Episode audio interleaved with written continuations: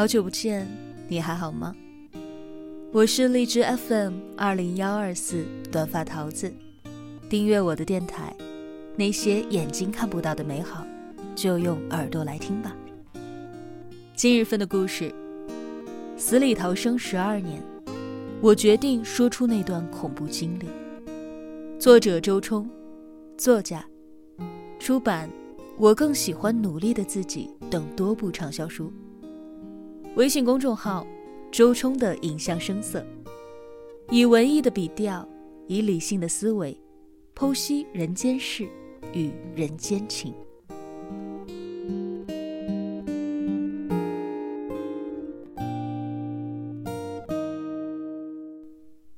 这篇文章是一个汶川地震的亲历者的投稿。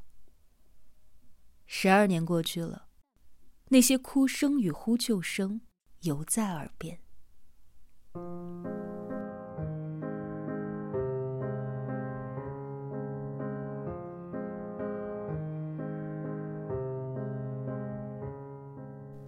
今天是汶川地震十二周年，许多人在重提当年事，为逝者默哀。可是至于我，只有一个感觉，那就是。十二年前熟悉的恐惧，又卷土重来。是的，我是汶川地震的幸存者。或者你会明白，或者你不会明白。经历过零八年汶川大地震的我们，每次听到“地震”二字，怀着怎样的一种心情？据不完全统计，五幺二汶川地震。共造成六万九千两百二十七人死亡，三十七万四千六百四十三人受伤，一万七千九百二十三人失踪。这些冰冷的数字背后又是什么呢？是一个个不堪回首的恐怖记忆，是一提起就痛彻心扉、噩梦犹在的离别，是破碎，是血泪横飞。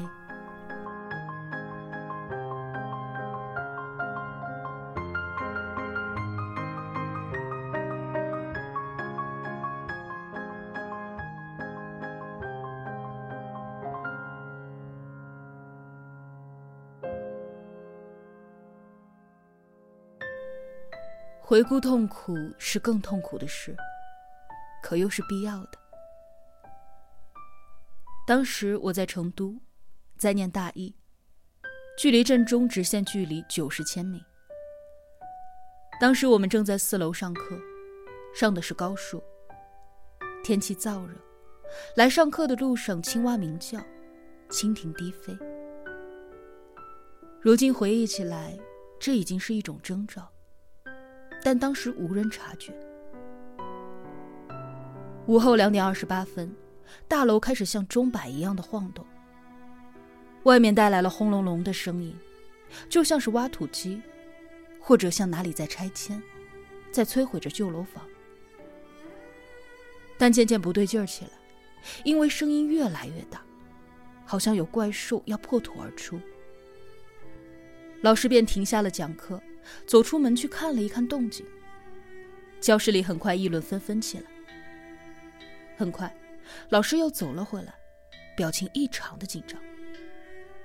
到处都在晃，所有人都傻眼了，不知道发生了什么。天花板掉了下来，同学的脸在眼前荡来荡去，如同飘在水上的浮萍。是地震，怎么办？藏。我们的地震知识真的是少之又少，大家下意识的往桌子底下钻。很快，桌子下人头攒动。又过了一会儿，不知是几秒，还是几十秒，我已经忘了。就听到有人大叫了一声：“跑！”等反应过来之后，我已经在教室外面。这一切动作都是在同学的拉呀、推呀。拽呀之下完成的，因为当时的我，大脑完全一片空白，不是怕，不是慌，就是那样像卡带一样的空白，画面全都失声，像默片，只能够看到大家的嘴在动，可我竟然仿佛没有听到任何的骚乱。从最靠近教室的悬空楼梯下楼，楼梯抖得像筛子，三楼的水管爆裂，像洪水一样的喷薄而出。我跑得很慢，悬空楼梯随时把我甩出去。我拉不住扶手，那种感觉就像是在游乐场坐海盗船一样的晕。眼看就要倒下了，不知道是谁拖着我的手就往下奔。一路的风声、水声、哭声、喊声都在呼啸着，我却仿佛哑了、聋了。终于到了操场，寝室的同学相互找到。抱在一起，开始痛哭。我只是坐在地上，眼神失焦。大地像跟我开玩笑一样，把我的屁股颠上颠下。大地，是你在发怒吗？这个时候稍稍回过神来，看了看周围，那真是一片混乱。有从寝室刚出来的。有睡觉睡得好好的，直接从上铺翻到了地上；有从泳池出来的，身上只身穿着单薄的泳衣，鞋也跑丢了。看见所有人的狼狈样，我们哭了，又笑了。听说很多学校，有人没有跑出来，有人已经跑出来，但被重物砸中了。一个叫做工藤梦英的女孩说：“她也是地震的亲历者。当时逃出教学楼之后，一个男生躺在一群女生的中间，不住的颤抖，最终口中涌出了一股鲜血。我静静的看着老师走过去，探了探他的鼻息，摇了摇头。”看着那些女生试图阻止他呕出的鲜血，看着他们失声痛哭，最害怕的是眼睁睁的看着同学、朋友被砸、被压。跑下去的途中，看到了下半身被压在废墟之下的同桌，他近乎撕心裂肺的对着我喊：“救救我！”我眼看着表情痛苦的他。被重重的碎石和预制板压住，却束手无策的那一刻，眼泪夺眶而出。生命是如此无常，又是如此的脆弱。但在当时，有很多学生还是没有意识到这场地震到底有多严重。接下来就是断水。断电，断通讯。公共电话勉强能用，每一个公话前面排起了几十米的长龙。我家在外省，到了我，家里的电话打不通。打到小姑家，姑父说我爸上街打探消息去了。放下电话的时候，得到通知，今晚睡操场。当我们学校特有的白绿格子的被子床单在操场上铺天盖地，当没有晚饭，只好饿肚子；当由于无法回到教学楼和宿舍，操场的厕所满得溢了出来，我依然以为一切还好。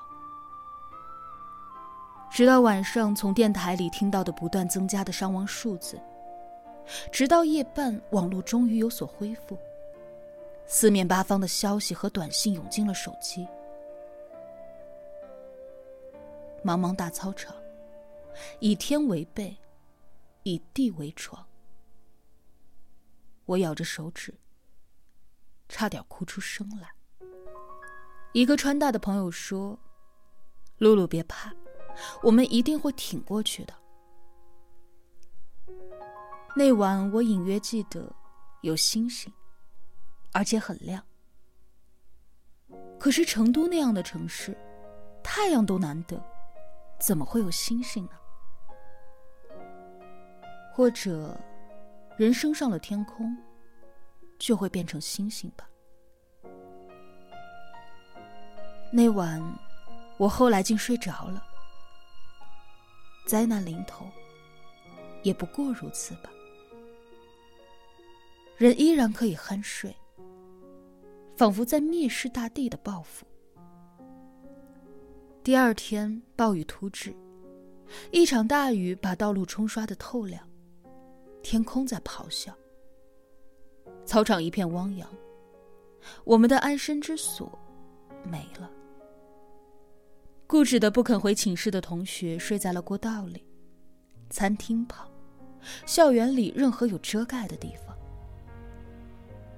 花花绿绿的帐篷，失魂落魄的男男女女。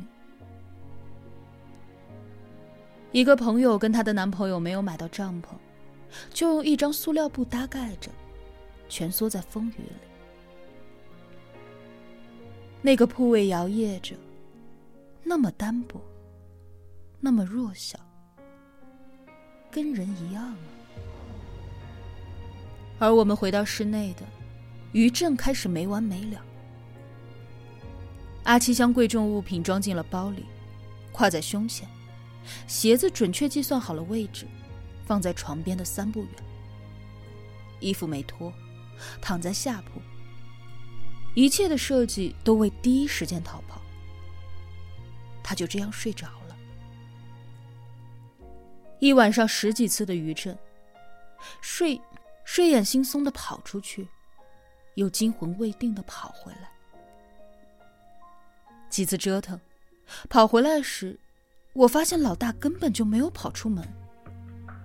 他躺在床上，装作一具尸体。他说：“算了，人最恐惧的不是死亡，而是未知。虽然事后知晓。”成都虽然离汶川近，但躲过了地震传播的地震带，伤亡算是小的。大多数的都是情急跳楼、拥挤而产生的伤亡。但是另外的震区却没有这么幸运。五月十三日早晨八时开始，武警战士开始救援，然后看见惨状环生。一个男生半边身体被压住，但他可以伸出右臂接受点滴。下午开始下雨，男孩的母亲站在废墟上，给儿子撑着伞。另一个男孩被卡住了，多次营救不成之后，他主动要求截肢逃生。可是医生们没有必要的药物和设备，无法实施手术。下午，男孩开始休克，俯下头和双臂，在武警战士们的面前死掉了。晚上七时，医生诊断说，第一个男孩已经失去了生命体征，救援宣告放弃。他的母亲坐在那儿，扔掉了伞，也没哭，就是坐在那儿。看着他的儿子。汶川的一个坍塌的超市里，一个人呼救了一夜。第二天，呼救声消失了。在他们头顶十米处，赫然挂着一具男尸，好像跳水似的，把上半身直插进了废墟。更惨淡的是，孩子大批大批的离去。有一个报道中提到，解放军战士去一所小学救援。去之前，想着都是孩子，就准备了很多的糖和巧克力，最后一颗都没有发出去。他们在学校废墟当中挖出来的，是摆得整整齐齐的孩子们的小书包、小鞋子。知乎上还有人说。一个开救援列车的司机进入了汶川，回来之后抑郁了很久。有一天喝醉了，他对同伴说：“他看到了一个坍塌的小学，听说一个孩子都没有跑出来。操场上堆满了挖出来的尸体，全是六七八九岁的孩子。”他用手比划了一下，好小好小。边说边哭。而韩红也是在震后救援时抵达十方小学。一进去，就看到一条孩子的腿搭在了已经坍塌的墙上。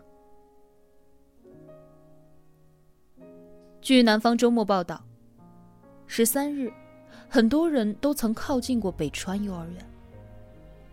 武警成都指挥学院副院长李俊国说。一片小孩子的哭声。另一个幸存者则说，里面都在喊“婆婆”。到了十六日，幼儿园已经沉寂了。救援之后，队员们不停的挖出小花被、小花枕头，然后一个队员伸手下去，拎出了第一个孩子，紧接着是第二个。地震发生时，孩子们正在午睡。死去之后，也保持着睡觉的姿势，小小的拳头握在胸前。还有一个男生，自从二零零八年之后，再也没有交过女朋友。他说，当时他和女朋友被埋住了，救援队赶到的时候。女朋友让他先出去。出去之后，他手机收到了短信，是女朋友发的。他说：“我撑不住了，要是还能活着回来，你娶我好不好？”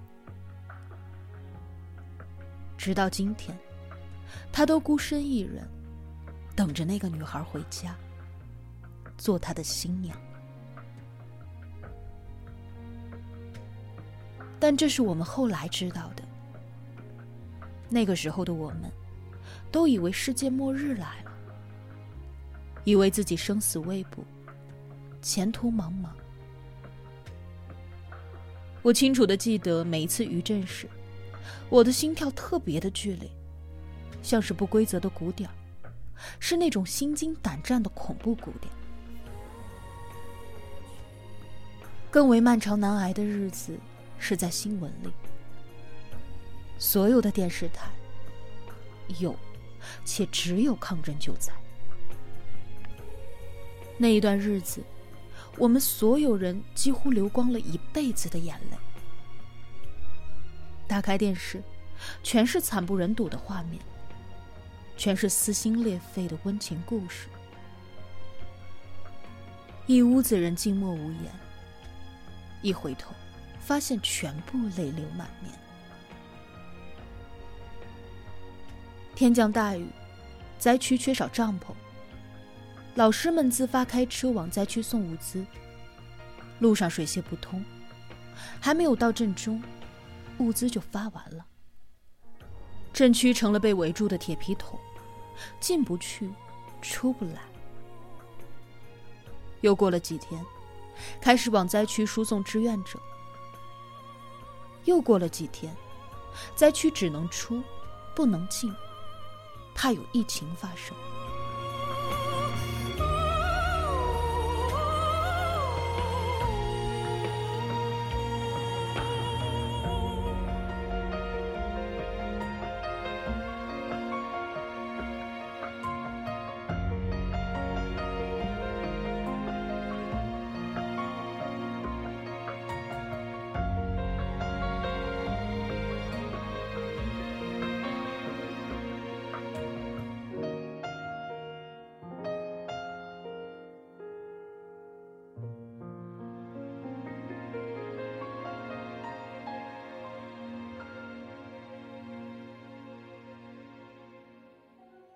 我没有当上志愿者，只有在电视机前哭。除了哭，我什么也做不了。唐山大地震里说，我们到底造了什么孽？老天爷要这样的惩罚我们？就是我当时的感觉。为死者默哀的防空警报响起时，我们感觉时间过去了一个世纪。从灾区跑回来的导游说，他带领自己的游客走了三天三夜，终于找到有人家的地方。他的游客少了八个人，更多的人只是沉默着，呆若木鸡，什么也不愿意说。他们目睹和经历的，是世界上最残忍的事情。看着身边的人离去，却无能为力。漫漫救灾路，更加漫长的，是连时间都不能够抹平的阴影。离开的人变成了星星，那么活着的人是什么呢？行尸走肉，他们会不断的懊悔。如果当时妈妈没有睡觉该多好！如果当时我拉着弟弟再跑快一点该多好！如果当时爸爸不是把我推出了门外！后来知乎上有人说，地震一年之后。他去了青川东河口地震遗址，看到一个小山包，下面埋的全是孩子，废墟上只剩下了一杆孤零零的旗杆。我自己很多次经过映秀，映秀中学里的钟，永远定格在了两点二十八分。河边全是当年山上滚下的断裂开的石头。水翻腾着泥沙，像洪水猛兽，极其的阴森可怖。政府为当地人修建了花园连排洋房，可是这座镇还是感觉空空荡荡。经历过五幺二的人，能搬走的都搬走了，一座死城。有光，有影，有人生，但却像漂浮在空中的灰尘。他们有太多的故事，可他们什么也不说。他们逃避，他们失忆，他们假装所有人都还在。他们中很多人的 QQ 头像。永远都是黑白色，再也没有登录过。我不知道灾害发生的意义，但当我经历过五幺二之后，我对所有发生的悲剧开始感同身受，有了切肤之痛。我永远记得操场上的我们，像被上帝丢弃的垃圾一样，蜷缩在了白绿格子的被单之下。那么多人，无边无际。那么多的白绿格子，像一块一块被揉脏了的抹布。此刻，我清醒的明白，人必须要坚强，更必须要有爱。灾难问责了我们，也让我从自私狭隘当中挣脱。不是所有事都与你无关。不是的，不是假装看不到、听不到、触不到，悲惨就没有再发生。生而为人，你总应该为这个世界做一点什么。我开始觉得慈善公益，不再是空中楼阁的夸夸其谈，而真的落地成为悲天悯人。是万事万物的慈悲之心。我们只有记住每一次的痛才能够知道自己是多么的微不足道。天地浩瀚只有爱唯有爱才真正有意义。祈福四川我们同在。十二年了我们从未忘记。